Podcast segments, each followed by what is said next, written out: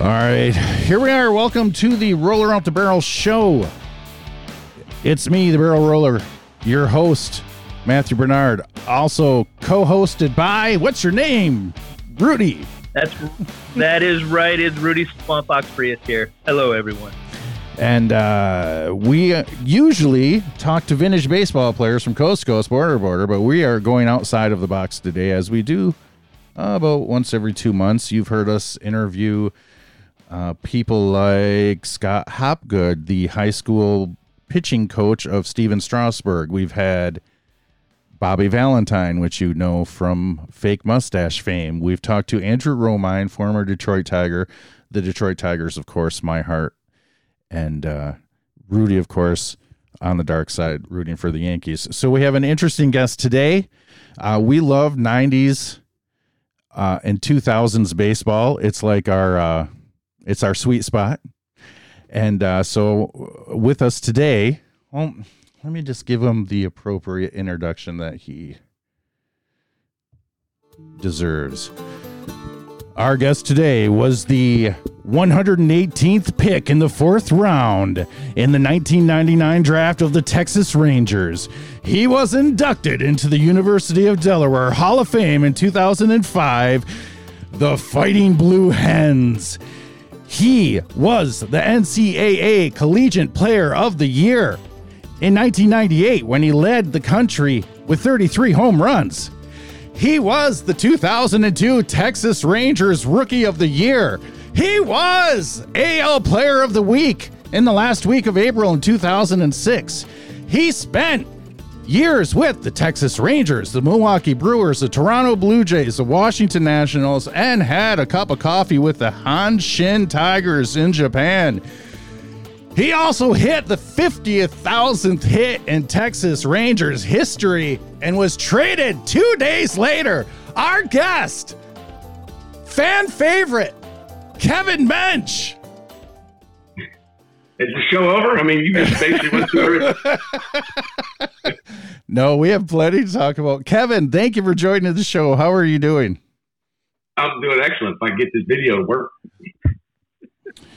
I'm yeah. gonna keep messing with the video until I get it to work. You keep you keep doing that.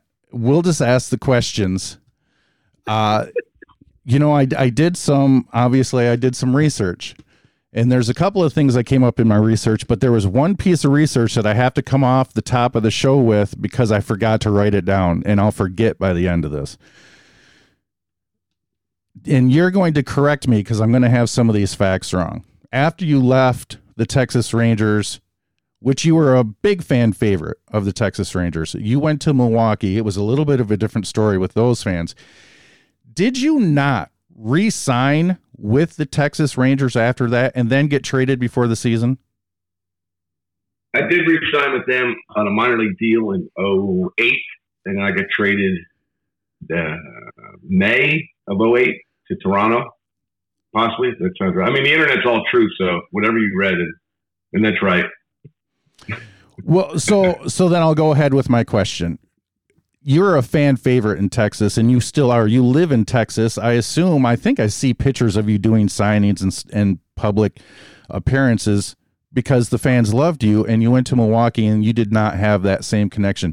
How did when you re-signed with Texas? I would assume on that minor league deal, I would assume you had this great sense of relief because you knew you already had the fans and you could put those years uh, in Milwaukee behind you and then you got traded. Was that a really low point or did it not bother you? Did you understand it was just business? I understood it's business, but it's also hard because you're you're right in the middle of a season and they call and say, Hey, you're traded. It's not as if you have a few weeks to do it. You've got to pack your stuff and they should be on a plane that day and expected to be at the ballpark that evening playing. So it's a lot to take in. Jeff Cirillo, uh, we talked about when I first got there. He goes, "It is." I you know, the next year went in had a full season there where I was able to kind of just settle in. You know, it, it's a whirlwind when that happens. You know, there's always the talk around trade deadlines. Are you going to go? Are you not? And it's just one of those things where it just happened out of nowhere, and here you go. You I think they called me about 10 o'clock and said, "Oh, you got to be on a plane." And I'm like, "I'm not even close to home. I've got to get home, get my stuff." So I ended up mistaking, I think, a five or six o'clock flight to Milwaukee, getting there in the eighth inning, and they're expecting you to play right away. And uh, it's just it's a lot, especially if if, uh, if you're not really used to it. You know, I only knew Texas at the time, and uh, you know the comfort with the fans and the, and the coaches and stuff. It's it's something new, and you basically just got to learn on the fly. Kevin, you hit a home run against the Detroit Tigers on August 3rd, 2004. That's a bunch of bullshit. Rudy, next question. Glad you're not holding any grudges. I, you know, it's it's it's a it's a pleasure to be uh, you know chatting with you, and I understand we want to hop right into all of this, uh, as uh, Barrel Roller says, meat that's on the bone as far as like topics and discussions. Uh, can we talk about like when did how did baseball come into your life? Like where did you start playing baseball, and and was uh, what was that like? I had two older brothers that were ten and fourteen years older than I was, so you know, being a little brother, uh, I was basically the the target for anything. Playing uh, hockey. I was in the old catcher's gear. Remember, it was it cover your whole body. So I'm out there at six and seven playing against, you know, a 17 year old and a 21 year old. We're in the driveway playing hockey, playing baseball. So I was kind of that kind of toughened me up, and it also taught me to be able to adjust. To I mean, because my brothers weren't going to take it easy on me, and then with the baseball side of it, they just they threw everything they could at me. So they, I just wanted to be like them. You know, they both. Uh, played baseball in college. My other brother went to Carolina. My other brother went to Delaware. But they both ended up having rotator cuff surgeries. So when I was 15, I said, you know what? I'm going to go to the outfield. And I always tell my arm lasted an extra 20 years from what they had. So it was always one of those just watching them. And my dad played baseball at University of Maryland too. So I wanted to be, you wanted to be just like them, you know, following their footsteps. But always that motivated me to be better. But, you know, it was one of those where they toughened me up and, uh, you know, helped me to get to where where I am today. When you are playing those games with uh, a bunch of older kids when you're younger, we always talk about here on the show of how hard it is to actually get 18 people in the neighborhood to play an official baseball game because it never happens. You can't do it. What were some of the situations you had early in your baseball life as a kid, the rules that you had to use in order to get a baseball game in? So my my at my my uh, house growing up, we had a really big backyard, and it was kind of designed where left field. We we went down towards the creek. We created a backstop, and we used you know the basketballs they give out basketball games, the mini ones that are. We use those as as baseballs. So and we could get out there. We didn't need 18. We could play with two with four guys. So you'd have a pitcher and a fielder, and the ball would hit up and it would take forever. But there's you know there's trees and everything else. We would figure out ways to uh, you know to pitch around it, and we'd have we had. I mean, I dug out. I took a tractor. I think I dug out base paths. My dad wasn't too happy about that. Um, and left field was was full of trees in our in our driveway, but you could you either had to hit it over the trees or underneath it over the fence. But it was so it wasn't easy to hit the left field. So center field was the heart was where you wanted to go in right field. There was just so many trees. Nobody usually hit one unless it was low on the ground. And if you did, you could run for days. So we had we had all kinds of rules with with that, but it was with those balls we had. It was that was the best part of it because the wiffle balls we would tape up with uh, electrical tape. You remember playing with those, and those things would sting. and They would go a long way, but mm-hmm. the tape wouldn't last. So my dad was a principal at a high school, and so we had a bunch of those basketballs. So we used those in our backyard, and those things lasted forever. Uh, trivia question. Do you remember your first hit, the date of it, and who it was off of? Uh, I actually don't have the ball right here. Uh, it was off Cory Lidle because I remember the guys that grabbed the baseball. I think Ismael Valdez had grabbed it and they had put uh, first, first major league hit off Cory the Stab Lidle. Um, they wrote just a bunch of trash on it. It's just messing around. It wasn't the actual ball. And oh. uh, I want to was it April 10th, 9th, 10th? I don't. I can barely remember last week. So the so the internet has it wrong because obviously you're going to know who your first hit is is off of. The internet has your first hit being off of Nate Field on May 26th, 2002. Why is that wrong? What are they thinking? I don't know. Who knows? It's Who the, knows inter- where? it's the internet. is, but it's all, it's all true. It's all true. You've been wrong all this time. You have the wrong ball. they must have called that first hit an error, and then you didn't play for a month. That, that, that sounds about right. Wow. I, I mean, I can understand missing by a little bit, but gosh, oh, five weeks, six weeks. I was I was fooled by the internet, but I wrote it down. I'm like, I don't think you waited until May, the end of May, but I could be wrong, and I wasn't.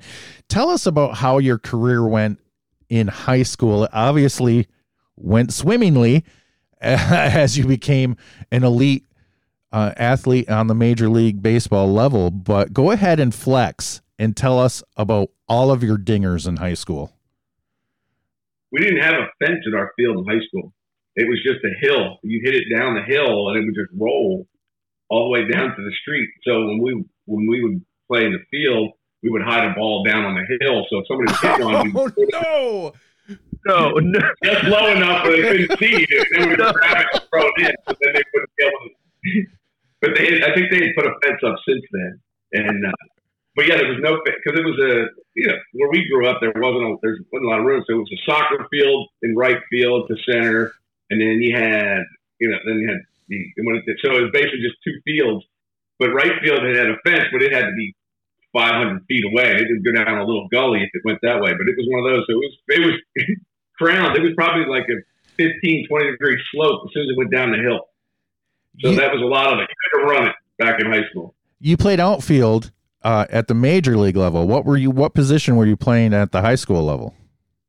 I played outfield as well. I played uh, uh, left field. Oh, so it sounds like this whole idea of hiding the ball on the hill was your idea.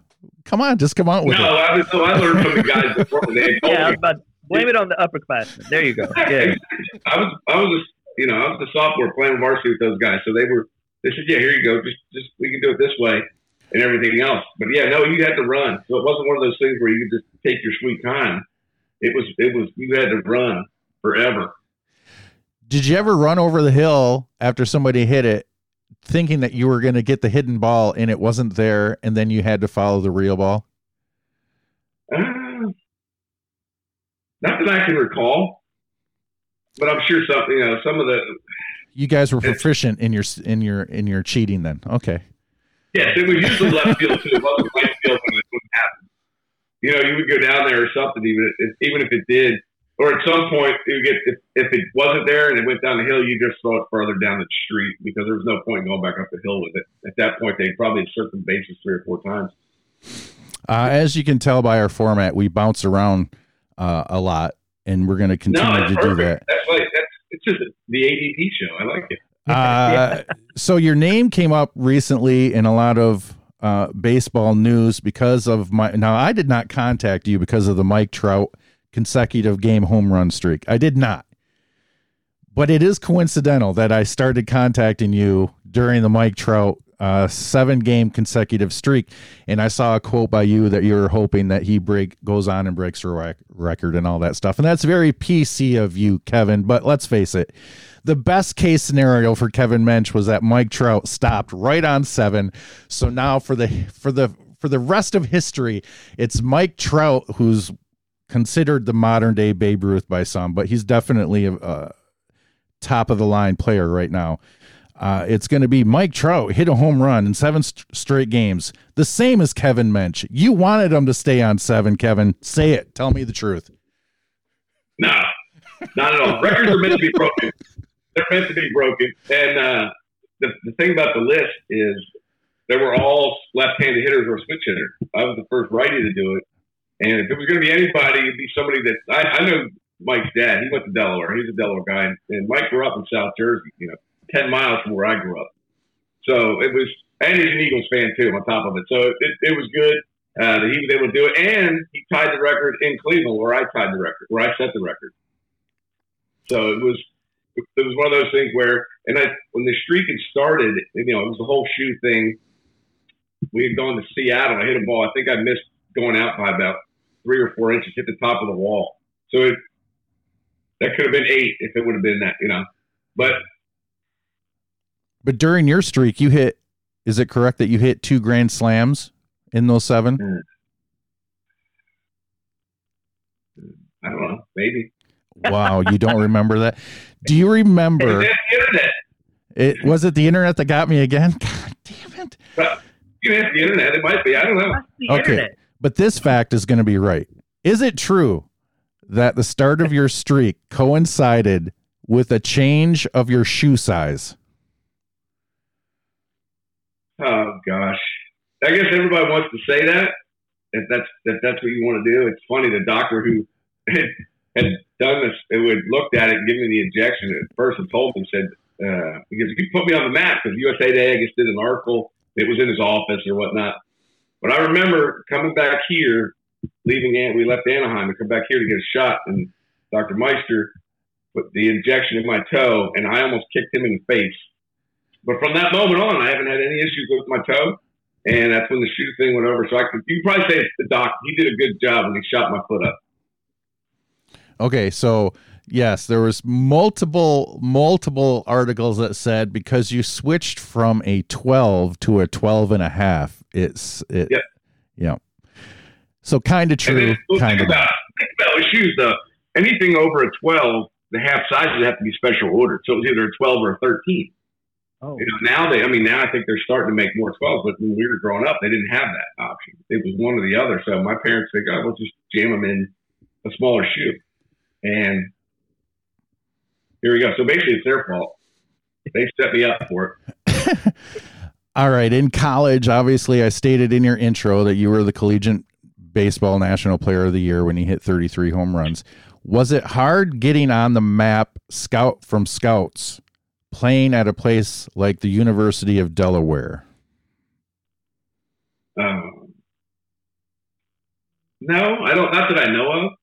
I just you know, it's one of those things where you don't think about it. And I actually was put on, got on their radar when we were from Bob Boone that told me when they were playing up in, uh, we were playing up in Northeastern and Carlos Pena was there.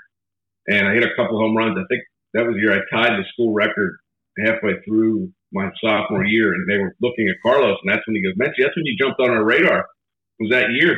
And I said, oh, okay. I didn't, you know, I didn't and my coach had played AAA ball. Um, my assistant coach, my head coach, had been around for Coach Hannah. Well, he was getting closer to a thousand wins, so the program had been you know been around, and guys had played minor league ball, and I had a lot of those coaches around that were helping me. So it wasn't as if it was just some obscure place. It wasn't up in the middle, of, you know, Alaska. So there were, you know, there were programs that came through. Like I said, um, I think I don't know if, Jeff, if Mike, if Jeff Trout played the minor league ball. Uh, we had a couple first round picks. We went through the College World Series in the mid '70s. So I mean, the program is has done well. It's just the pitching that we've always had issues with because these big the ACC schools come up and just pluck everybody away. Uh, is the University of Delaware in Wilmington? To in Newark. Uh, how far away from Wilmington is that? Uh, about, about eight miles, ten miles. Oh, okay. So there's a restaurant in Wilmington on the water called the Tap Room. I have yep. I have family that lives in Wilmington. So when I was in high school, uh, we made a little trip to the coast and we went to the tap room, and my parents bought me a t shirt from the tap room. And then I wore it in my junior year pictures for high school, and they were irate because it was a, a t shirt for a bar that a 16 year old kid was wearing in, the, in his picture. And that's my memory of Delaware. Okay. Uh, Kevin, you recently started you recently started a uh, a podcast of your own called the Big Head Pod back, and I think you started it in July. Tell us, yes. tell us everything leading up to your decision to start your own podcast, what it's about, and how it's been going. Well, uh, a friend of mine came to me and just asked if I would be interested in doing something on the baseball side. We have all four sports covered. I do the baseball. Craig Ludwig does hockey. Derek Harper does basketball, and Isaiah Stanback and Nate Newton do the football side. And they just said, let's just let's just try this and see. And uh, I said, okay. I mean, I could sit down with guys and just chop it up and you know, unfiltered, unscripted talk, and just see if it's something to do. I said, okay. I mean, if somebody wants to sit down and talk, I can do that. And that's just how it came about. And they asked about, well, what do you want to name your show? I said, oh, you know, just started thinking, uh, what about, they wanted to incorporate the big head thing. So I said, okay, well, the big head pod. And then a buddy of mine, one of the guys goes, well, it's kind of like Big Head Todd in the Monsters. I said, yeah, with the Big Head Pod. I said, okay. I said, yeah, I remember Big Head Todd the Monsters growing up. Uh, so that's how I came up with the name for it. And uh, that's it, really. And here, here we are doing stuff. Get on there, different guests each week. Just where uh, where can everybody check this pod uh, cast out? You can, you can go on the uh, dubtalks.com, and I think it's on Spotify, Apple Music, uh, YouTube. I think it's on YouTube. I don't know. I'm new to all this. Like I said, I can't get my camera to work. You guys are. uh, hey, you're, you're already ahead of the game because the most difficult thing in the podcast game is coming up with a good name. So you've got a great name. However, uh, that is low hanging fruit, and we will now address the name of the Big Head Pod. That's for every other show in the history to ever interview you talks about, and we're going to move past it.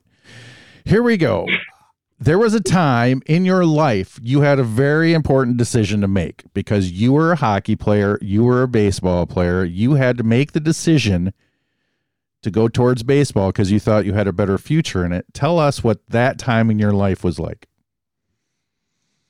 I love I love I'm always a hockey guy. That's my that's my one sport that I love. I do that as much as I can, and I would do it in the off season as far as training and stuff to keep my just to keep my body up to what you know what was going through, but at the same time getting different muscle groups. I grew up playing hockey till I was about 15. When my parents said, "You got to make a decision: hockey or baseball." So I always tell people, bus rides across Canada, bus rides across the U.S. So you know, here I am now. A, uh, a teammate of mine I grew up playing hockey with actually ended up playing the NHL for a while. Uh, Mark Eaton won Stanley Cup with Pittsburgh in 09, and he was actually a really good baseball player. And we got inducted into the State Hall of Fame the same time. So I remember I actually called him and told him I said, "We, you know, hey, let's let's go do this together, so we, you know, so we can be up there." So it was, you know, it was good. You know, two kids, and then going into the Hall of Fame, I got a chance to see him here in Dallas score a goal.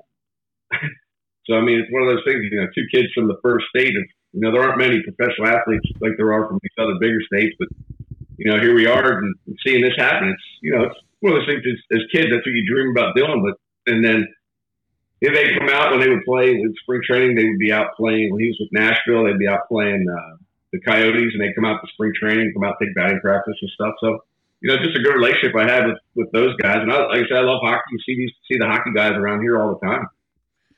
So back when you were playing baseball, you would play hockey in the off season. Was there not anything in contracts back then yet about doing things like that? I mean, it seems like playing hockey for a baseball player would be frowned upon by the the powers that be. No, it was it was more of a just a drop in with guys, and they knew out there. You, you go, you're right though. There are those knuckleheads that are just looking to take a run at somebody, and um, well, I was fortunate enough not to do that. Plus, it was during the day. It's at night when the guys were out drinking beer, playing in the beer lake. It wasn't the beer lake hockey; it was dropped in during the day. So I'd go over there in the mornings and skate for you know for a few hours just to get the cardio and uh, and just just something to do to burn some energy while I was over there. So I had a lot of fun doing it. Granted, they do write that stuff in. They don't like guys to ride motorcycles, and I mean, you see these guys. They say they fell down the stairs and then they wreck, actually wrecked their their four wheelers and stuff, right? Yeah, so that's what they try and avoid, get away from. You know, don't ski. Yeah, they can write anything really they want to in the contract.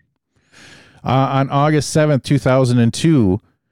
Uh, you went two for three with an RBI and a walk against the Tigers. I don't appreciate that.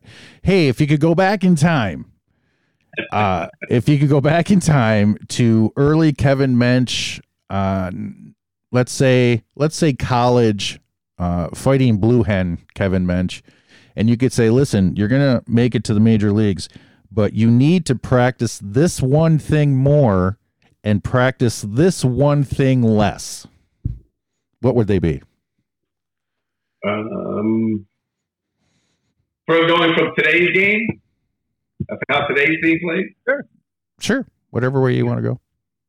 Uh, gosh, because let me see, because they don't see, they don't. Uh, I guess it would be less beer Less they don't. The athletes now, I think they don't. They're not even allowed to eat anything bad, are they? no. They, and and we, we talk about this all the time, and, and what guys are taught, how they're taught to play. The game has just changed. I don't, gosh, I don't even know what would be. They're not even allowed to watch hockey for fear I, of injury. yes, that's what I, that's what I mean. It's just a matter of. I mean, the. Is there where is there one thing that you think that if that you should have practiced a little bit more uh, to hone your skill before you got to the major leagues that you wish you would have maybe tried a little harder in one area?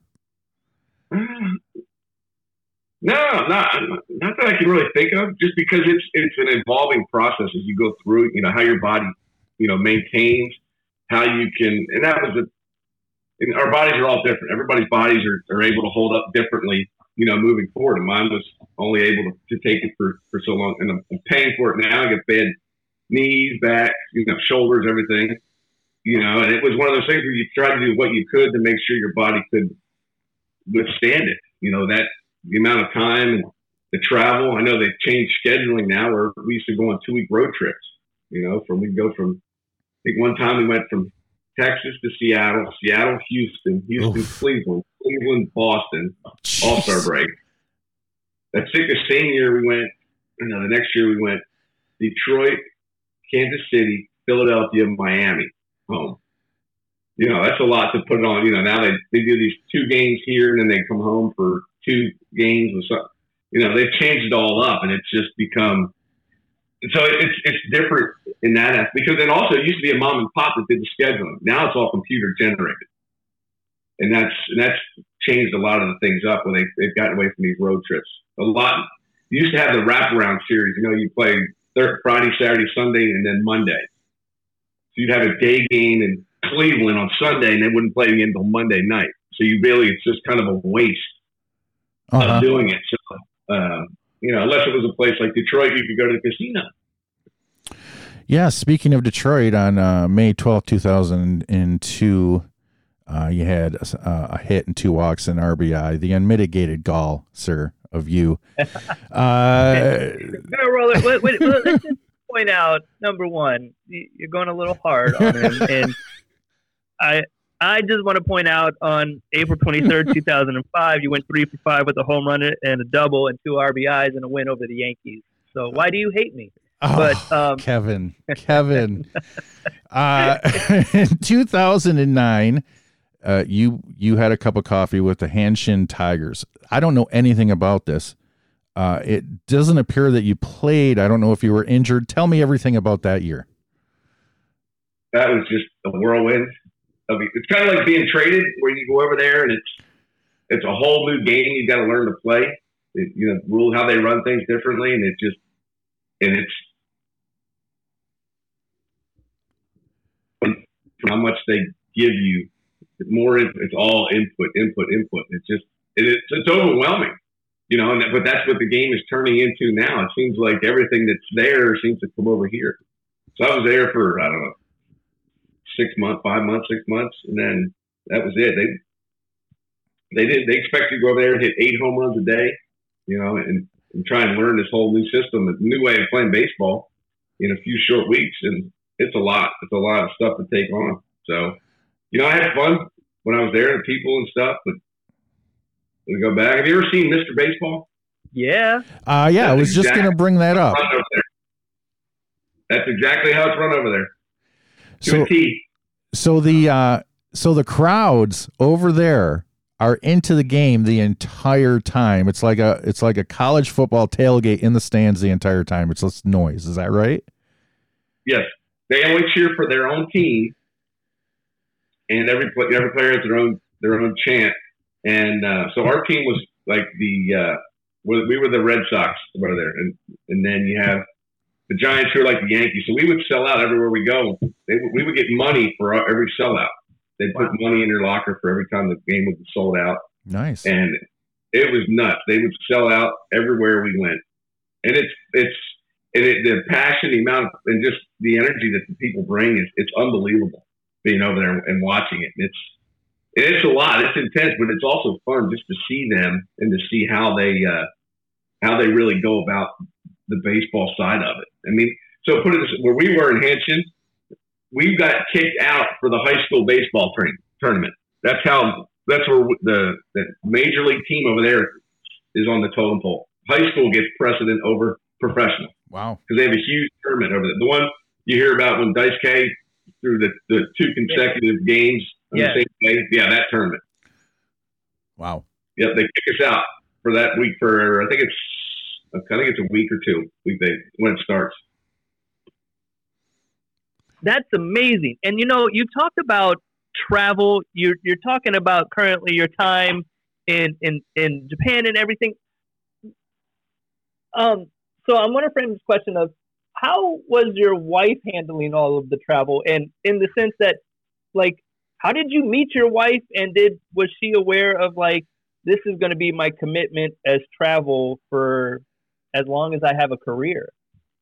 So when when I was in Japan, she was pregnant, so she was only allowed. She was only over for about six weeks. So she flew over about uh, March, maybe I think right when the season was starting. Was there for about six weeks and had to fly back. Um, so she didn't didn't get a chance to travel over there very much. And uh, so I met her. Her, her brother played in the, was with was with the Rangers, played with the White Sox, won a World Series with the White Sox. So I met her at his wedding, and then here we are, almost 16 years later. Three kids, and you know she knew what it was, the baseball side of it, understanding. So when uh, she's a dental hygienist, so we would go on. If I was in Milwaukee, she'd come up for a little bit, and then the season would be over, she'd come home and she would work. So it was just she understood the travel stuff. She would, and you know, here and there. I think our first road trip in 08, 07 Milwaukee, we go to Miami and it's snowing and up up there, and she's just in tears because she didn't know what to do. Oh, no. Texas. Uh, Kevin, you've you've spent your allotted time with us, but I do have a couple of more things I want to get into before we let you go. If you're willing to hang around for a minute, absolutely. Uh, you are married to Scott Podsednik's sister. Uh, Scott Podsednik, I believe, was a uh, Chicago White Sox uh, Major League Baseball player. What's that relationship like between brother-in-law Major League Baseball players? Um, nothing really. I always was always respectful. One of those where if if you're going to date one of your teammates, one of the guys you play with, their sister or whatever, you ask first, right? You say, "Hey, are you are you okay with this?" Because you don't want to you don't want to burn that bridge, you know, that that that relationship and whatnot. So, um, so because you know, guys, because as soon as that happens, somebody finds out on your team, right? They just you just start getting just hazed forever about it, right? So it was one of those things where, hey, you are you okay with all this? Blah blah blah. And uh, he's like, yeah, you know, that's where it is. So here we are now. He lives down the street from us. He probably lives about two miles from us here in Texas. So don't see him very often. You know, just he's got kids as well, so we're always just all over the place. But uh, but it's different stories. Heck, I think when I was playing, uh, I was going out in a few days with Todd Helton's sister a few times. But I'd ask Todd, I'm like, hey man, are you okay with this? You know, I you know, I wouldn't be blindsided by any of it. So I was, I was respectful in that. I'm sure there's guys that don't until they find out later on. And, but I was at least respectful enough to ask before all that. Chivalry's not dead. See, kids, chivalry still exists. Yeah, my mom would raise me right. Uh, so this is the part of the interview where we say, "Hey, if you enjoyed yourself, pass this on to your to your brother-in-law or whoever else in, in Major League Baseball and looking to get another interview. But you know what, Kevin, and I'm not I'm not going in that direction because I saw something on the internet, and this is the direction I'm going. Is it true that you are friends with the actor Keith David? Oh my gosh, no. Nah. you know how long ago I heard that? I, I heard somebody written something about on, on Wikipedia 15 years ago that we were related or something. And I, David, yeah, Keith David, and I'm thinking, I know, I know who he is. I've seen what, what, he's uh, been, he's been in a lot of great movies. Oh yeah, Platoon. He was the guy in. Uh, oh my gosh, the, the uh, Emilio Estevez and Charlie Sheen movie with Men at, Men at Work. He was at Men at Work. Men at He work. was I was thinking of the band. Yeah, Men at Work. he was in one of the Yeah. greatest horror movies, The Thing. He was in Armageddon. He Yep. was in two of the Riddick movies.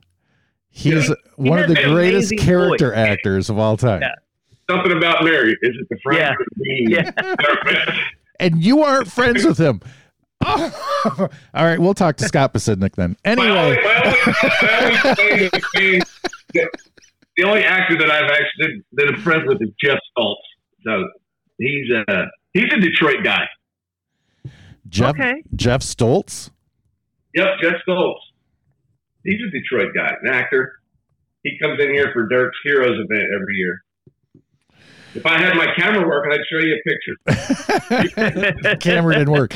You won't see It's this. not ep- still buffering.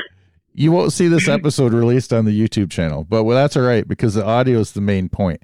Uh, Kevin, before we get you out of here, we do a thing called giving you the old pepper, where I'm just going to give you a bunch of uh, random questions, and uh, and you're going to give the quick answers to these. It's painless. You're going to be fine. What is your favorite food off of the grill? Steak. What is the ugliest color? Any blended color. Nothing other than I'm a generic blue green type of guy. Turquoise and all that mixed garbage crap. Name a song on your playlist that people would be shocked is on there. Oh gosh. Something. Don't have any, I don't think. Have you ever ridden a horse? No. Camel, yes. Where is the last vacation you went on with your family? South Padre Island. Have you ever been attacked by an animal? Yes. Oh, let's stop the show. Yeah, what's what, what's going Tell, on there? tell us about that. But we talking, I mean, a dog or just what, are we, what kind of animal? We talking a bear? Anything. an animal. Have you been attacked by a bear? Nah. Have you been attacked by a dog? Yeah, I got bit by a dog. My own dog. Your own dog bit you. Were you teasing your dog? Probably playing with her food or something. dog. Here we go. Uh, what is your favorite condiment? Ooh. Mayo. Who's the most famous person you've ever met? The President Bush. Oh, that's a good one. Will you actually listen to this podcast episode? After today? Uh, yes, after today.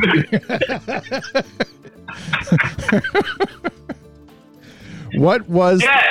Um, as I nod my head, yes. okay? Well, we can't see Video work, you can see me. that. what was the first car you had? A Chevy Bronco. Chevy Blazer. Sorry, Chevy Blazer. What was your favorite wood for your baseball bats? Maple. Do you believe in aliens? Yes. What is your Mount Rushmore? So give me your four or some of the four because you know you don't want to offend like the fifth guy or whatever. Your favorite, your personal favorite Major League Baseball players of all time. Give us your Mount Rushmore. Oh gosh, for me, okay. Um, just going by guys that I watch. I'll just stay in my era. I get to watch Sure. Mike Mike Schmidt. Mm-hmm. Uh, I'm gonna have to throw Albert on there. Who Pujols. A Cal Ripken, and probably a Tony Gwynn. That's a hell of a mountain. Tony Gwynn used to do batting practice in a swimming pool. Did you ever try to do that? He, I've swung a bat in a pool before, See. but that, that takes away from my swimming. and last question is what was the first concert you ever attended? Metallica. Good one. Uh, Kevin, thank you so much for joining our show. Uh, we appreciate you got? That's well, I mean, we hey, I I think we said a half an hour. We'll keep talking. We got I can talk to you for much longer. I I got I don't work today. I got more. Do you want more, Kevin?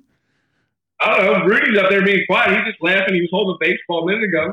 Oh well, yeah, no. I'm so uh, for the let the people behind the curtain, as you can hear in the background, my uh, two-year-old daughter, uh, the sitter wasn't available, so I'm just trying to respect everybody and not have the background noise of a two-year-old. So, but no, it, this has been great character for the show. Yeah, that's that's true. That's very true. It absolutely does. This has been a delight, dude. I cannot. I mean, this is amazing. You definitely classed up our act a little bit. Who's the next guest uh, coming on the the Big Head podcast? Uh, Shea Hillenbrand. Oh, I know. I recognize that name. Yeah. yeah. He's got a uh, he's got a pretty good pretty good story coming up tomorrow. Be put out tomorrow. Wait, today tomorrow? Yes, be out tomorrow. So he's got a really good story to tell. So it's uh, that's what it's about. I've had I've had some some colorful characters on there for sure. Uh, between it, it's just a matter of you know you got to I can't you can't get that too much right. You got to stay a little bit more PC right now because it's uh, some of the guys you know people are on their head. John Rocker, good buddy of mine, was on there. Jeff Frye. I had uh, I think Orlando was on there last week. Hudson. I got a bunch of different guys. So I'm going to start to change it up. I got some other special guests coming up here as well. Now you say you you approach all four sports on your podcast. Is that all done in the same episode? Are you hitting all the sports in the same episode? No, no, I'll go different ones. Just depends on the guest and uh, and, and where we go from there. So it, it, it just varies. But uh, you know, there's a lot of guys that have played different, multiple sport, you know, different sports other than baseball that you know have a story to tell about how they got to where they are. You know, so that's what I'm what I'm trying to do. Just trying to. There's, like I said, there's not much thought that goes to it. It's just a matter of letting people just, you know, just be themselves and just hang out and see and see what the guys are doing. Uh, you know, I see some of the guys that I don't see as much because where we live, we have a large contingent of former players. I think our our alumni chapter has been running here for about 25 years. It's run by a guy named Jack Lazorko. Pitched in the big league front. I think he pitched with Detroit, didn't he? Was it Detroit? What was the name? Jack what? Lazorko. Uh, it doesn't ring a bell to me. Uh, that might show some sort of weakness in my fandom if, if this turns out to be true. But I did you think know, you were friends yeah. with. How, how dedicated David. of a fan are you? Come on. I'm googling it. Uh, maybe he just wasn't very good. Is that possible, Kevin? I don't. Jack. He played. He was a, he was a pitcher. He played. He pitched like he, but when he would defend, like he was a hockey goalie because he was a hockey guy from Jersey. Jack Lazingo? Lazorko, L A Z O R. Uh, Lazorko. Hey, well, he does a Google, well, he does a Google search. Did you find some of your hockey instincts and trainings being beneficial in baseball? I mean, you mentioned about getting cardio in, but like, did that ever like you're like, oh, hockey helped me do this in baseball? It it helped. It's just different muscles that are used, and uh, I had an oblique strain in 03 oh four, I don't know. And then I think, and then oh, I don't know, one of those years. And so I went through the wintertime and just making sure I was just to continue to do it because the stress that's put on it daily. And hockey, playing hockey helped out with that. Ever since then, uh, you know, it helped out tremendously of, uh, of being able to do that. Jack Lazorko was drafted in the 11th round by the Houston Astros uh, and played with the New York Mets, but no Detroit Tigers. Sorry. No Detroit. Sorry.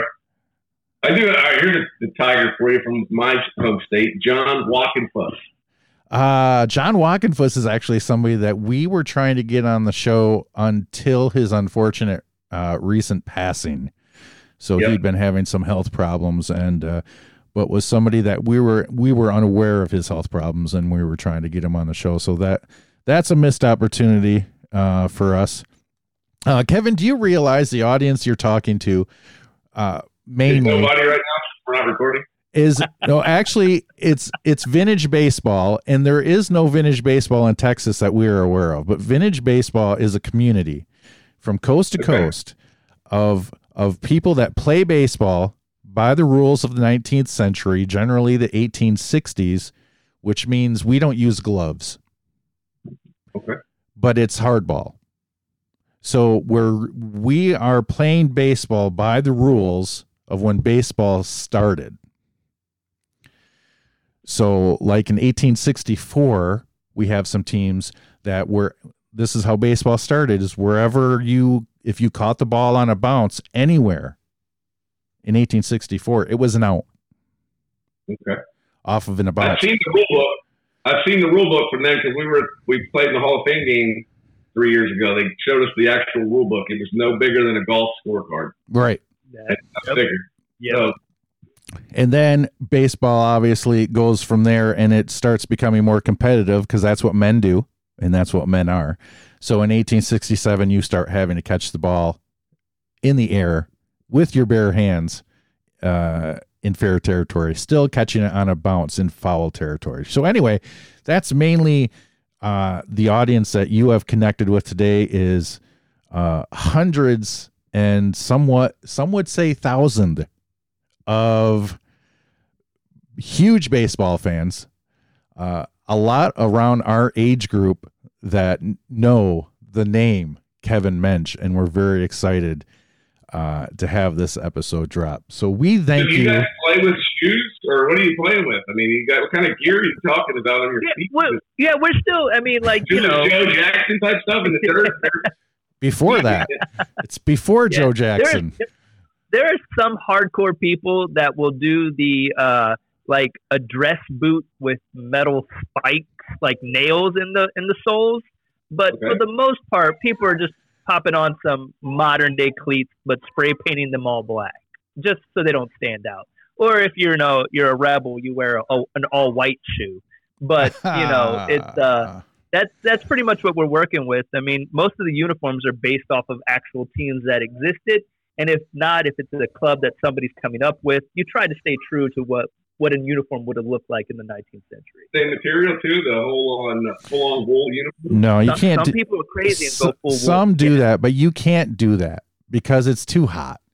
So you're playing uh, baseball in the hot day. uh, if you're going to go nostalgic, you better go all the way. Well, I don't like this.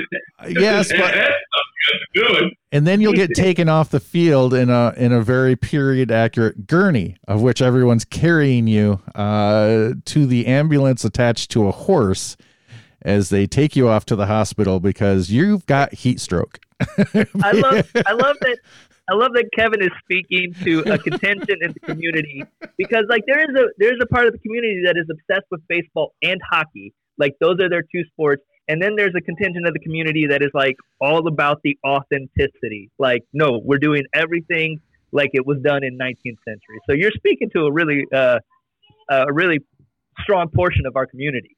But what about you know? Remember hockey back? They didn't have boards; they had fans that just hung around on the outside. Right? That's all they were.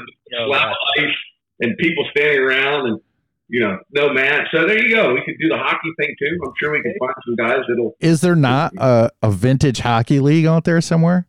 It should exist. Uh, that sounds dangerous. It does sound well, dangerous. So the baseball side, but I guess. You're what kind of bats are you using? Are you going out and cutting down your own trees and oh my god, that's a realistic so, question, but the bats aren't that much different.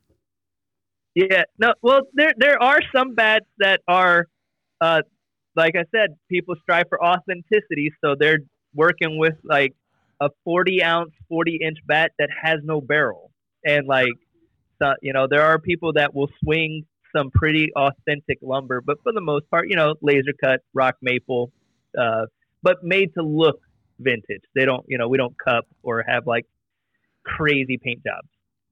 Hill, what was it? Hillard, Hillerich and Brad. What were they? Who made it? Louisville Slugger. Was it Hillerich? Hill, yeah. Uh-huh. And Brad. Yeah. I forget the name of it. Most you know what I'm talking about. Yeah, yeah. A, a, lot of bats are provided by. Um, well, there's. I mean, gosh, there are a lot of vintage baseball bat companies. Oh, bat makers. I shouldn't say companies, but mainly like Phoenix Bat started producing, and the Cooperstown Bat Company in the early '90s started producing vintage baseball bats. So, okay. what about vintage baseball? Those the the balls have been. I tell you, there's a lot of people in the community that make their own balls by hand because that's hand spun. Uh, there's a couple of companies actually overseas that uh, some people get balls from. Uh, the thing about a vintage baseball from back then, Kevin, is that you had to use the same ball for the entire match. Whether you hit it in a creek, because they, we didn't play on baseball fields, it was a Yeah. field. It was just a field. Uh, no matter what happened to that ball during the match, you had to finish the match with it. So if it went in a creek, you got to go in and get it, and you got to play with it. And uh, these, some of these balls, uh, what we've gen- generally dealt with over the last decade is a ball that will start off uh, very hard, like a hard ball, uh, the same. But then as the match goes on, it softens up a little bit. Uh, but still, there's a lot of third basemen out there. And let me address this. Why are you guys throwing it to your first baseman so hard? Don't you care about his health? Anyway, the first baseman's got to catch the ball with no glove. And in the beginning parts of the game where the ball's at its hardest, that's just that's just mean. Throwing a piss rocket over there to first base when the ball is still at its hardest. But that hard ball that you're used to, Kevin, that's how it feels at the beginning of our matches, and then we'll slowly uh, we'll slowly lose some luster. Do they use their hat to catch it instead of their hand? Are they allowed to do that? No, No, no. I mean, it you can, but it won't be ruled an out. So, but yeah, and you have to relearn how to catch a baseball. It's not you, and you've played a lot of outfield in your time, obviously, but you'd have a hard time for even even with your skill level being so high. It would take you a little bit because the hands.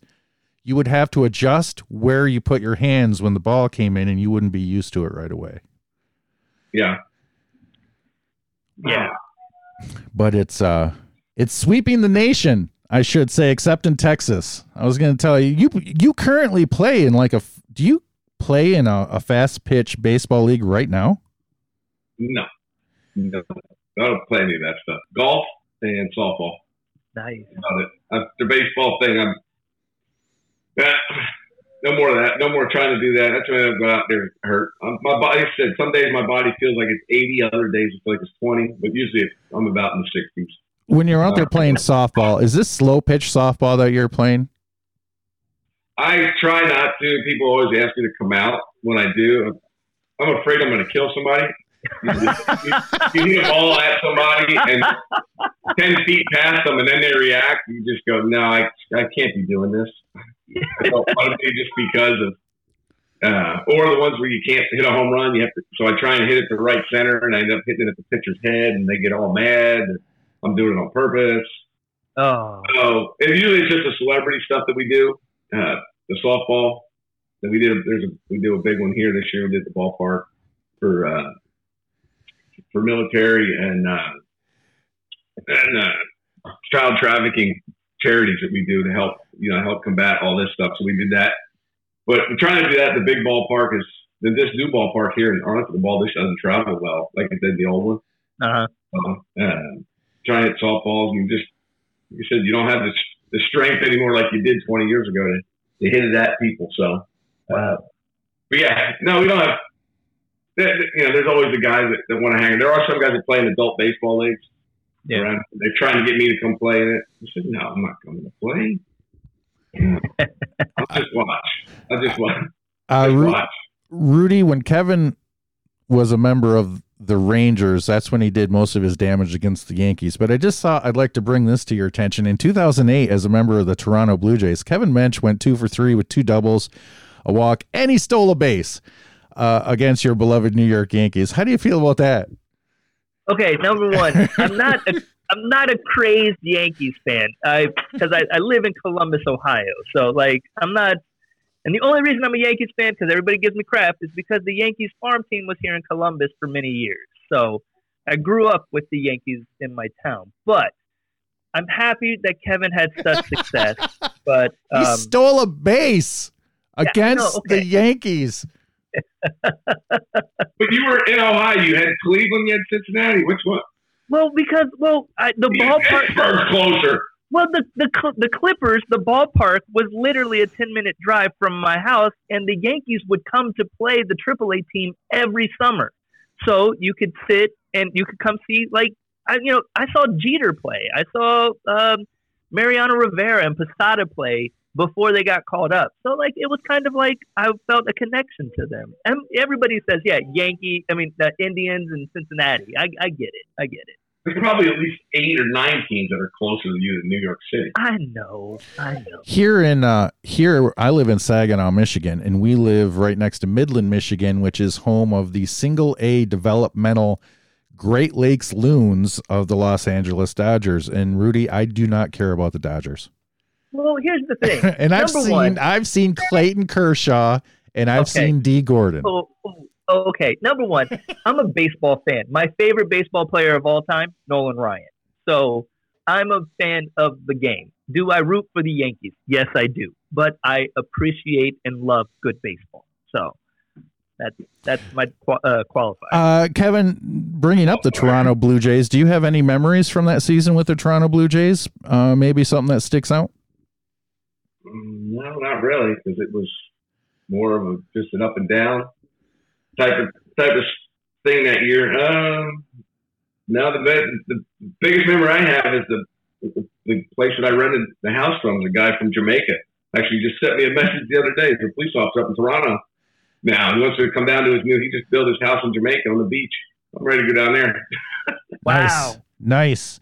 Uh, you Yeah. should take Keith David with you, and you'll have a great vacation. Uh, Your best should- friend. I'm doing a vacation in, in, in uh, upper, upper Michigan, up there in the peninsula. I'm going to come up to Michigan instead. if you can come up, uh, Kevin, if you ever come up to Michigan, you come up between May and September, and I'll put you in a vintage baseball game and take real No. good yes, and take real good Don't do- care of you, so you can unleash the hounds. As there's no fence that you have to worry about taking your power away from you, and I'll let you come up here and crush. It, it, it, in theory, it should be a lot safer than softball because it is like a baseball field, 90 feet. You got your people, you know, you can spread out and you take care of people. So you don't have to worry about that, have that guilty conscience of like sending somebody to the ER. No, we'll just play him at DH. You can bat more people than there are fielders. We'll bring Kevin Mench in. Uh, we'll play him at DH. He doesn't have to worry about getting hit by that ball, and he can just worry about hitting everybody with that ball off of his bat with his manhood. Kevin, does that sound like a good time? It's just, I, I only have one speed, and that's the problem. And that's, I can't, you know, take it off. I'm sure, are there any professional, ex professional guys that play? There's been a couple. Oh yeah, Yeah. absolutely. Yeah. So, I mean, it's, you get in there and try and hurt somebody, and nobody's going to want to field it or catch it. So, what are the scores of these games? Are we talking, uh, you know, like 1A football here in Texas, 95 to 74? You could like yeah, like so in a 64 game in theory it's going to be a slower scoring game because the you got the one bound out uh, Yeah. factor. In a 67 game where it's a fly game, it's essentially it looks a lot like just regular baseball. You're going to see scores like I played a score. I played a game in May of this year. The score was 36 to 29. So yeah, you could you could see a, a pretty decent football score. However, the guys that play the 67 style up here in the Midwest tend to be more competitive and skilled. So That's true. Very true. you know anybody just about anybody could play a 64 game maybe not well but just about anybody could get away with playing in a 64 game but 67 you got to have some skill uh right am i wrong on that Yeah. rudy No, you're not. You're not wrong. But let me just say that there are a lot of skilled clubs throughout the country because we don't need those emails or comments that that that can play both errors across the country. Yeah. no you can play them both but anyway kevin definitely would crush in 67 inches was, was came out when? When was The the what? 60 six inches? When did that? Was that that Uh, era? 60 feet six inches for the pitcher's mound. Uh, you, phew, I'm gonna guess the early 20th century because in in in, in 19th century it's uh 45 feet. okay, so it is. That's what I was wondering. So Yeah. Yeah. Rudy what 45 feet, 90 foot bases. Yeah. Yeah. Okay. Ru- Okay. Rudy, when we had the we had a mightiest striker contest in Frankenmuth over the summer, we did a vintage baseball festival. The mightiest striker being the equivalent of a home run derby, but obviously we don't have fences, so everything got measured. Rudy, what what was the winning measurement? Do you remember that? Wasn't it just over 300 feet? So basically, Kevin would just destroy everybody in the mightiest striker. He, Yeah. you'd be hitting at 400 feet. It'd be unfair. Plus I'm that, like a shot put right now, just trying to throw it as far as you can. You know, just and the balls were juiced also, Kevin. So we we'd never hide the fact that we juice our balls. for some odd reason, I was always thinking they would play with a field hockey type of ball. You know, it has the the hard center, but it has that little ridge on it in the middle. That's what I was picturing, almost like a cricket ball, as opposed to an actual leather bound. Let's see if I can get one. Yeah. Can you? He walked, look at it. He walked into the cornfield. Yeah. he just Have uh, you know what you say the cornfield, and that he brings up back there. He did. that brings up Oh, another yeah. question. I gotta unblur my screen. No, yeah, they're uh, it's a it's a lemon peel ball. This one's very beat up and old. This one is probably like ten years, twelve years old, and so Can you're you? gonna Does it move pretty good when you throw it? I mean, can guys? Yeah Yeah. some- yeah it it move it it moves and operates, especially like these these these hold up. So it like a regular baseball for most of the match. It does give, as you I don't know if you can tell, but I'm kind of squeezing it, and it has a little bit of give around the cover. But for the most part, structurally, these things go. So it looks like one of those baseballs that get wet and the, and the leather gets soft. And Oh, then you can yep. them and slide them around. Yeah. yeah, yeah, Oh, yeah. yeah. Okay. That's what I was wondering how those things would. It looks. It almost looks like a surgeon stitched them together. You can tell the, the stitching on there. So The cross. Uh, so you brought up Field of Dreams off the cuff. You ever you ever been to the Field of Dreams? Nope, I have not. You need to hurry up and get there before they destroy it with all these baseball fields they're they're going to build over there. The ma- the major league one is fine, uh, but they're about to put in a youth, which I have no problem with youth baseball. Uh, Sports complex. Yeah. But uh, but in an, uh, in a huge complex, it's going to take all the emotion out of the area. So if you like the movie, you better go as soon as possible.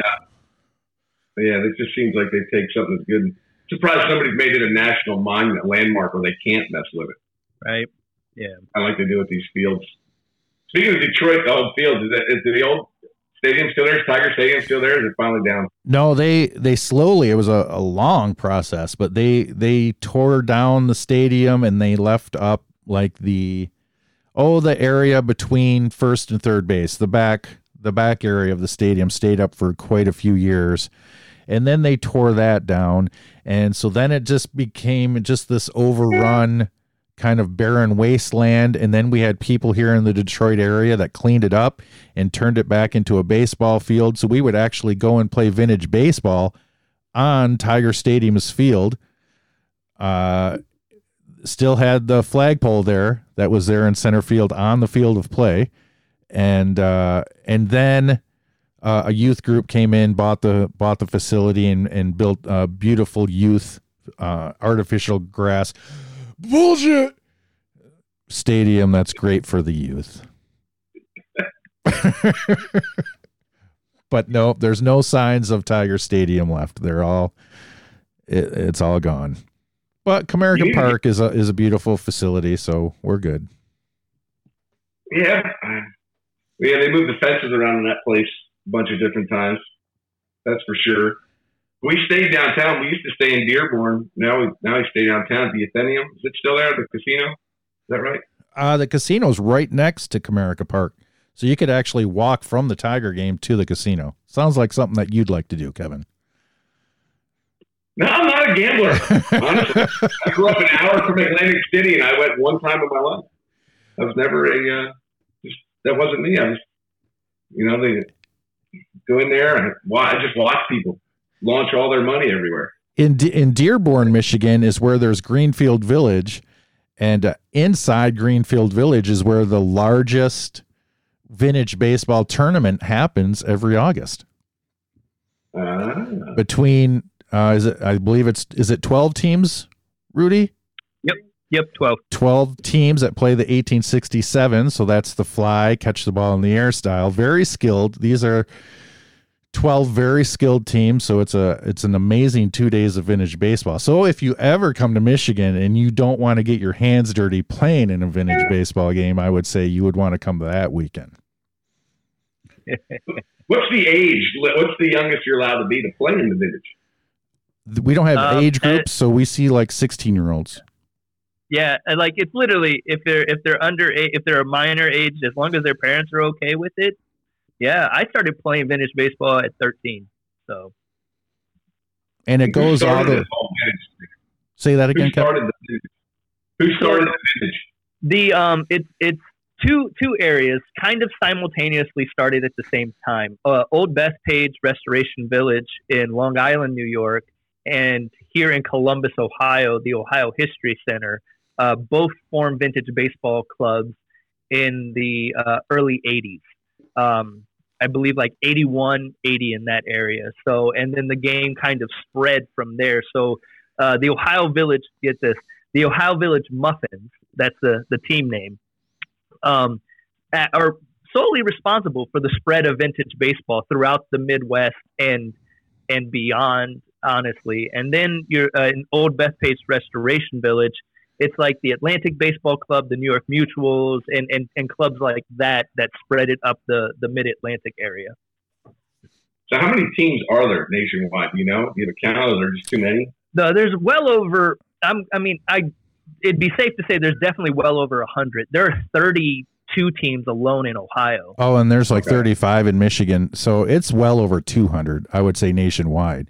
California yeah. has some great. They do overhand pitching 86 style in California, 85 or 86, uh, which is when gloves first started making their way into the baseball atmosphere. So they're like having a sheet of paper on your hand, but they're gloves. And, uh, but they, they play a full season with like eight or 10 clubs in California. Yeah. Uh, and in the San Francisco area, I believe. And then there's yep. the clubs on the East Coast of the United States will play by all of the different rules, and you'll see everything over there, and they play it very accurately. And uh, and they take that presentation very seriously as they should. They do it very well.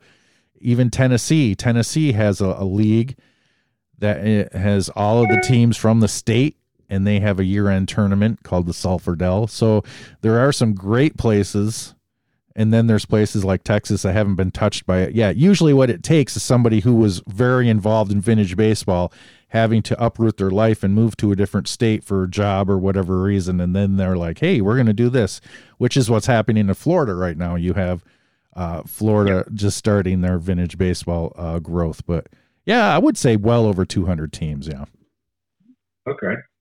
I was just trying to figure out. I mean, here there's baseballs everywhere, and uh, like you said, you can just play it. You can play it in a parking lot that's grassed over, probably depending on what style mm-hmm. you're playing. Oh, you you got to play wherever you can find a field. There's many fields in vintage baseball that have character such as trees on the infield, trees in the outfield, a building here, a building there, a shed over mm-hmm. here. I mean, you got a player on obstacles, and I feel like they had to do that uh, back in the 19th century because you're not just going to come across a very well groomed cut field perfect for baseball. Uh, it sounds like a lot. Of, uh, uh how long do the games usually last? I mean, inning wise, time they timed inning. How are they? How are they even scored back then? they're scored scored like a regular game. I mean, honestly, the book is gonna look different, but nobody's. I mean, everybody's keeping like a modern book, if that makes yeah. sense. Like, but um, yeah, no, games are games. If you have the proper umpire, a game can be mo- be done in under two hours. Yep. Um, it, yeah. So.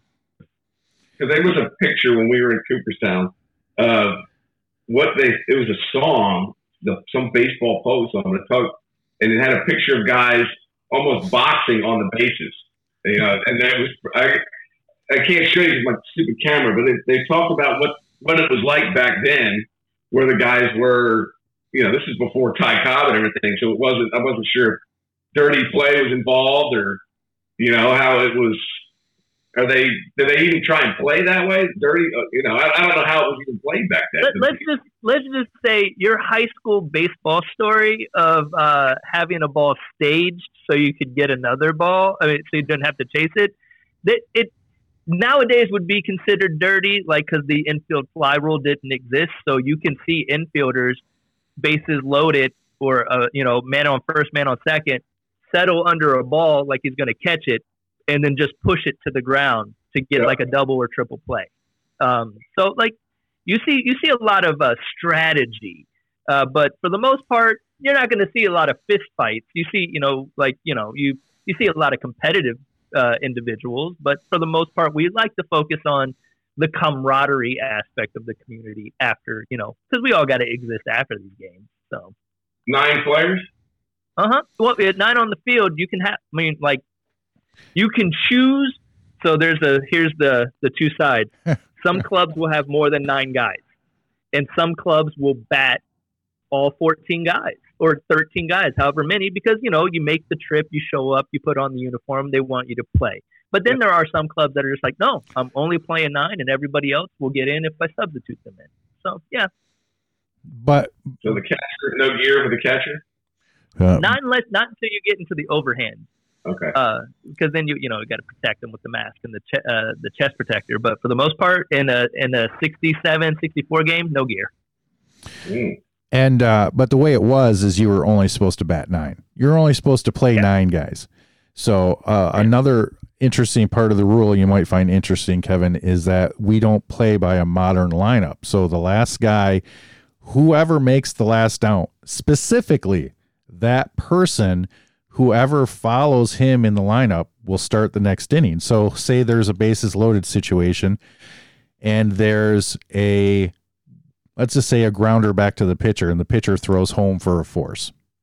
Whoever follows that guy who got forced at home is who leads off the next inning. And obviously, it was somebody who was just on base, probably, or was up very recently. Yeah, it's almost like the rules now they're trying to put in baseball today. Ghost runners, next runner. yeah, right. Right. Yeah, they're changing everything. Yeah. Right. That's the thing. What do you? Let me get your opinion on the shift since it's going to be going away, uh, yeah. and it was here for a little bit. What do you feel about the shift? Learn to hit the ball the other way. Learn to play the game. I like that's it. that's what's going away from baseball. They're not. They don't know how to play the game anymore. They're complaining. This generation, you know, everybody wins. Crap. No, you've got to learn to adjust. Make the adjustment to base to the base to the game bases inside the pizza boxes. I mean, it's it's killing. Even the way the guys are taught to swing now, what's killing baseball? You know, uh-huh. it's averages and everything else. They think the shift is going to change. It's not going to. Guys still aren't going to be able to hit the ball. You know, where they're yeah. right.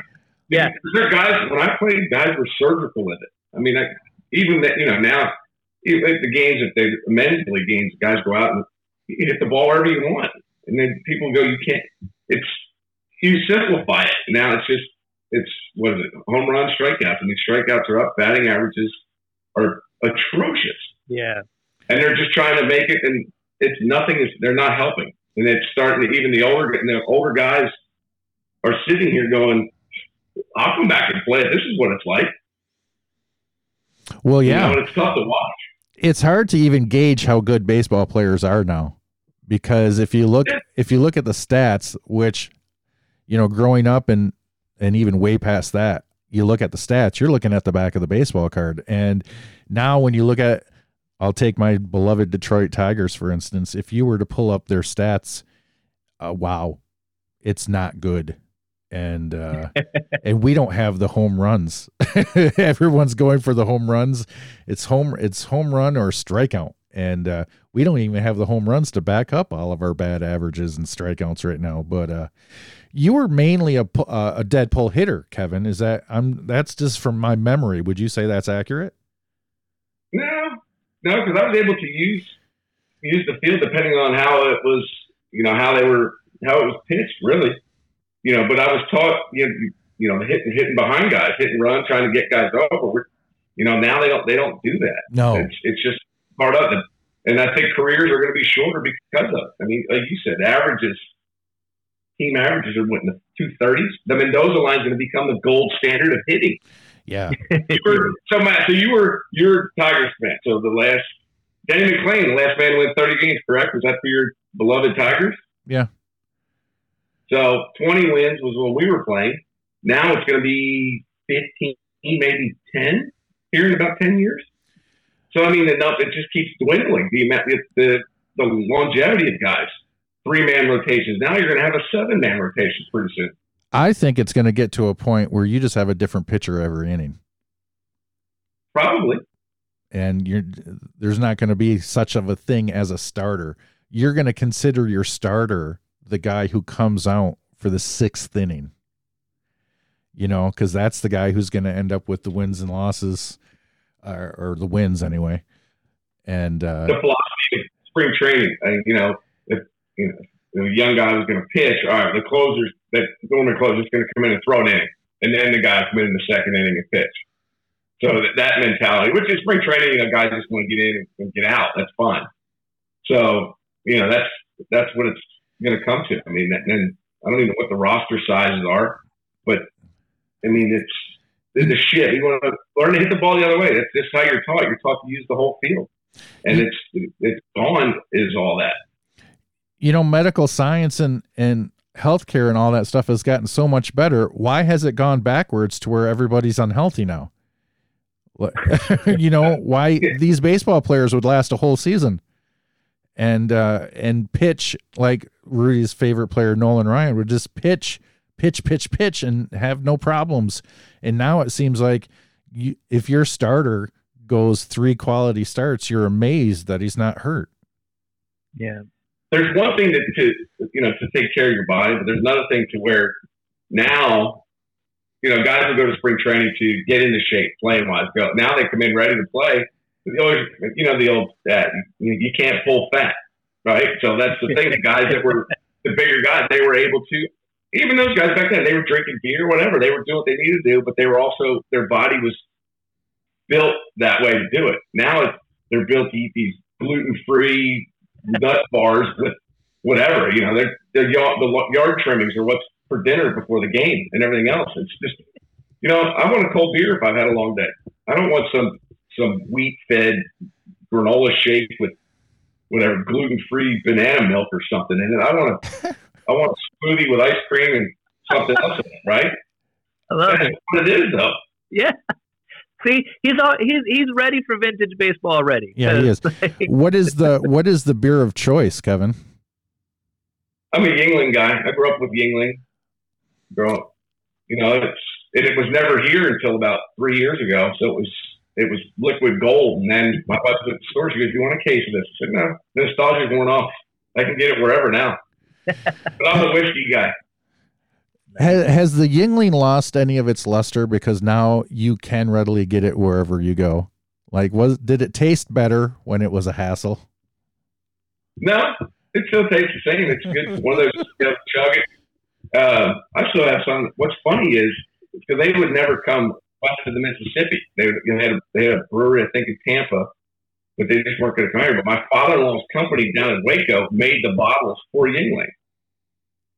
Wow. Oh, So, yeah. So now they're uh, now they're finally here. I think they got here last year, year before. I don't. Even, I don't. I can barely remember last week. But, but anyway, it's it's just a good. I mean, because it, it's school, everything. You're Yuengling. There was, there was always a uh, uh, some sort of a special Sunday night were half price pitchers at uh, at Kate's in Newark. So we go over there. You know, Thursday nights would be you know, the draft, quarter draft, 50 cent drafts, eat all that stuff. You know, it was, it was fun, but it's just, uh, I can't drink too much beer. It's good to chug away, but whiskey is another story. Uh, the last line of your Wikipedia page, Kevin, says on February 18th, 2012, Kevin Mench confirmed on his Twitter account of his retirement in Major League Baseball. You played baseball pretty much during the social media starting to become important. Uh, did you ever think that you'd be re- announcing your retirement on the Twitter? I don't think I announced anything on Twitter. Did it get me again? Listen, why does the internet have so many Kevin Mench facts Because wrong. if, if I have an account, I can go put whatever the heck I want to on my Wikipedia, right? I think if, if you can log in, you can do whatever you want. I think, I don't think I've ever officially announced it. yeah. Uh, Do, do you want to take the opportunity to officially announce your retirement from baseball right here on the Roller Out the Barrel podcast? All right, I officially announced my retirement on uh, Monday, September 26, 2022. all of Whoa. these, all of these teams are going to be disappointed that they didn't, they didn't know they could sign you in all of this time. So I'm going to go back. Do you have a Twitter account, Kevin? Yes, I'm going to I finally did start to get back into it. Kevin, this Kevin Mench, Uh, everybody go to Kevin Mench on the Twitter and find out if he actually retired and just has gotten to the age where he just doesn't remember the fact that he announced it on his Twitter. Uh, because I hadn't had social media for, gosh, eight, nine years. I don't think I've been on it. Wow. So somebody could have hacked it and done it for me. I don't know. there, we're going to go back to February 18th on your Twitter, and it's going to be a picture of you standing next to Keith David announcing your retirement. Yeah, Saying, you I'm- got to find a picture. Find a picture. We can find it up. That's what I mean. I don't know. One of the police officers here had mentioned that to me about Keith David 20, 15 years ago. It said it says that you guys are, and I, what? Who who comes up with this stuff? with with Barrel Roller, when we do press, when we when we release this episode to the public, don't worry, we'll we'll come up with a, a way to classy like to announce your retirement with your best friend Keith David. Don't worry, we got you. Perfect. I'm, I'm actually uh, Googling Kevin Mench, Keith David right now to, to see what comes up. Uh, I know I read it in multiple. So, yeah, the Oh. first thing that comes I've heard up. about it for sure. Trust me. The theme of this episode has been Barrel Roller being like, "Is this true? No. Is this true? No." I want some of those things to be true so bad. Uh, it said something about your son. no. It says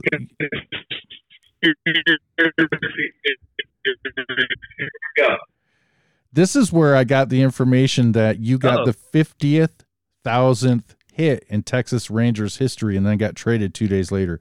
Are you aware of that fact being true? Yes, that's Oh. true. Yeah, we got Woo, one. we did it. One for what are we? One for ten? I don't know. I Hey, got hey, that's major league numbers right now. I got a lot more right than that. Yeah, that is. That's good enough for now. Uh yeah, wow. Does do you have a son Barrel, whose nickname is Woogie? What? but you should probably get out on your one fact right now, Barrel. Well, I can't be blamed for this. I can only look up stuff. I don't make the stuff up. That's that's what uh you know, that's what they do on the news channels. I got no time for that. What are we looking at here? Let me see here. What are you? You're just googling it. And what- and- oh my gosh! There's so many there's so many places you can go to for this stuff.